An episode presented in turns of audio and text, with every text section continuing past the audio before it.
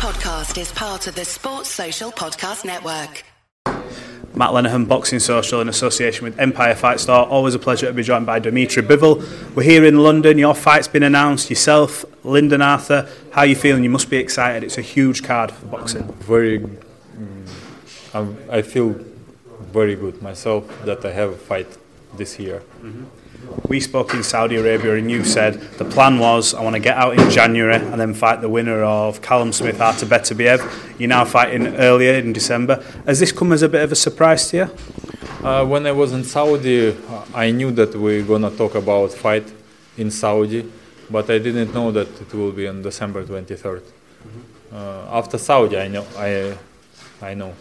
It must be a bit of a relief for you because you've been out of the ring for so long that you can get back in there and start, you know, going through the motions again. What do you make of Lyndon Arthur? He's got a huge opportunity against you. He will see you as his gateway to fight some huge fights. What do you make of Lyndon Arthur? Uh, he's a good fighter. Mm, He's uh, top 10 in uh, BoxRec and he's a champion now, IBO champion. Uh, he's very skilled boxer, discipline, and he has classic boxing style. And he's young, he's tall. How do you beat a guy like Lyndon Arthur? You've been in there with the likes of Canelo, Zurdo, Ramirez. How do you believe you beat him on the night? Uh, I just need to be myself. I just need to use my uh, skills against him, my, my jab, my my movement.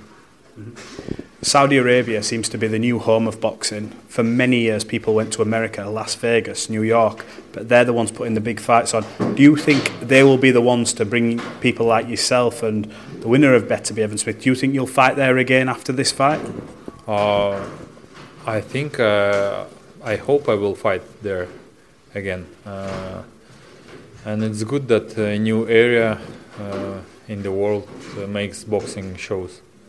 How impressed were you with the last show, Tyson Fury, Francis and Ngannou? It was a huge show. I've never seen anything like it myself throughout boxing. What did you make of it? It was it was a show like no other. Yeah, it, they made a really good show. Everything was perfect. They tried to do everything uh, in the highest level.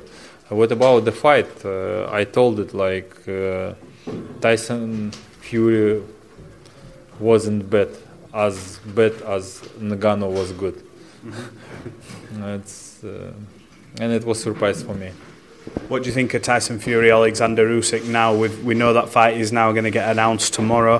What do you think after seeing that performance? Do you give Alexander Usyk a really good chance in that fight? What's your opinion? Uh, for today, of course, Alexander Usyk for, for me is uh, favorite, but I, we don't know how Tyson Fury will be ready. Maybe he got some lessons from this fight. Maybe not. I don't know. Are you looking forward to seeing, obviously, getting back in the ring, but seeing what happens in the other fight with Callum Smith and Beterbiev? You must be looking forward to seeing that and seeing how they match up. Uh, I, wa- I want to see this fight, of course, uh, and uh, I hope we will make the fight against the winner of that fight.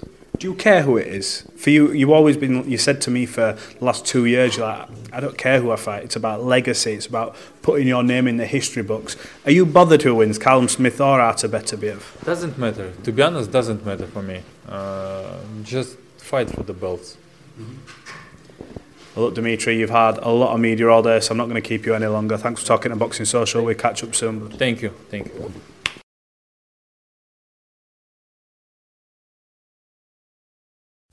Sports Social Podcast Network.